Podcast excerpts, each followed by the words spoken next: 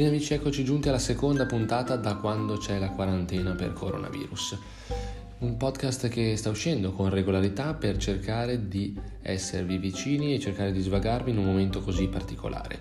E se anche voi, come me, state sperimentando la qualsiasi in cucina degli antipasti, i primi, i secondi, i contorni, la mazza caffè e i dolci, soprattutto questi ultimi, soprattutto le torte, bene, questa puntata fa proprio il caso vostro. Sì, perché se è vero quello che si dice che i soldi veri li faranno i nutrizionisti e i divorzisti dopo la fine di questa di questa epopea diciamo, del, del, coronavirus, nutrizionisti per un verso e, e divorzisti, avvocati divorzisti per un altro e lascio a voi l'immaginazione. Bene, ci addentriamo quindi nella puntata tra pochissimo.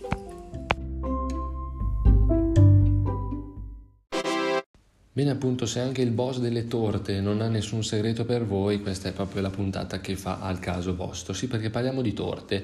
Partiamo da, innanzitutto, come spesso accade, dalla storia dalla, della torta. La storia della torta nasce tanto tanto tempo fa, come fosse una grande fiaba, all'epoca degli antichi romani. Insomma, una, nasceva come un'arte panificatoria. Non, non, esisteva ancora la, la, l'usanza di mettere lo zucchero nelle pietanze, ma veniva usato il miele lo zucchero che poi viene portato circa nel, nel 1000 d.C. Con le interazioni avute con i paesi dell'estremo oriente e quindi poi verrà addizionato anche a queste prelibatezze culinarie. Insomma, inizialmente la torta cos'era? Era un simbolo di prosperità e fertilità, non era neanche dolce, ma era una torta salata. Ma mh, mm, quando poi sei, sei stata, c'è stata l'evoluzione, insomma, in, in torta dolce, veniva offerta come simbolo appunto di prosperità e fertilità. Nel Medioevo era appannaggio dei soli monaci, quindi dei monaci trappisti, che avevano anche la possibilità di, di fermentare le birre e che avevano la possibilità di essere panificatori, quindi facevano queste torte diciamo abbastanza rurali, semplici, ma comunque molto gustose. Almeno io non le ho assaggiate, ma così dicono insomma le, le testimonianze storiche.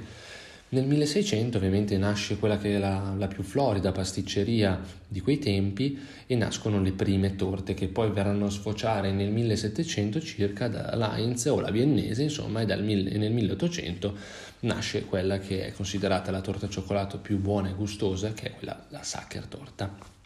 Quindi una storia un po' complessa per questo protagonista della puntata di oggi e che vediamo tra pochissimo nelle curiosità, sì perché questa parte è la più corposa e quella che viene più richiesta da parte di tanti di voi.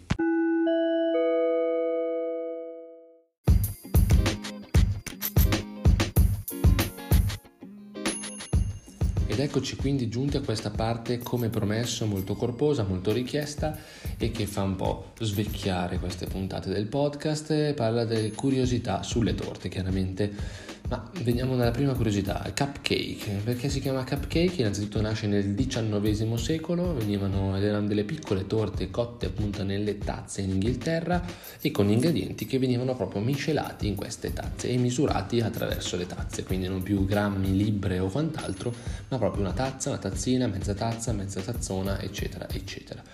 Poi passiamo ai record, record di mangiata, insomma, il record di mangiata di bignè si tratta di 72 bignè in 6 minuti, qualcosa di inenarrabile, altro che nutrizionista, altro che maratona di New York per smaltire tutte queste calorie.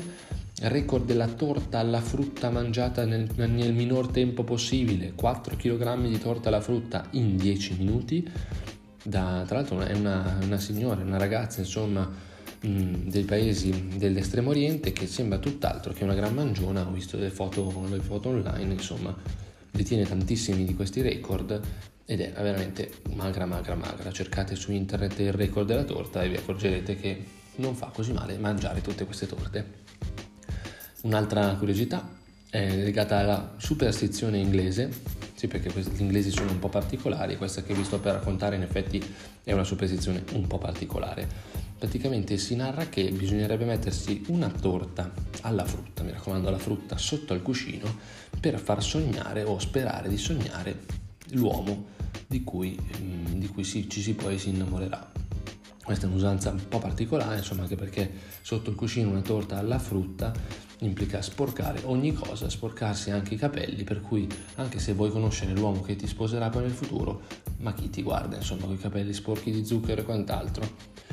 E un'altra curiosità, l'ultima curiosità di oggi, riguarda il, gli strati della torta nuziale. Come mai sono, le torte nuziali sono stratificate?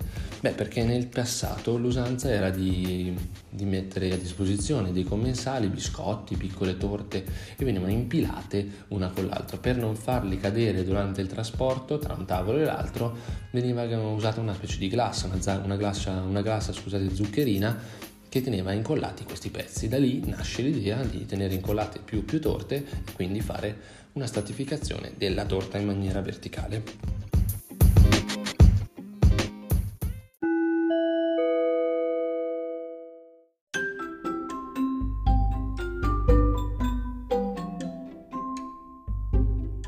Ed eccoci giunti alla parte più triste, quella dei saluti, quella dell'arrivederci alla prossima puntata. Ricordiamo che esiste un'altra puntata più piccola, insomma, chiamata Sgarzolina di metà settimana, in cui si approfondisce il tema principale della settimana con altre curiosità e qualche battuta anche divertente a volte. Io vi ricordo di seguirmi sui maggiori canali social che sono Instagram, Facebook e LinkedIn, sono Stefano underscore Recrosi o trattino basso detta l'italiana.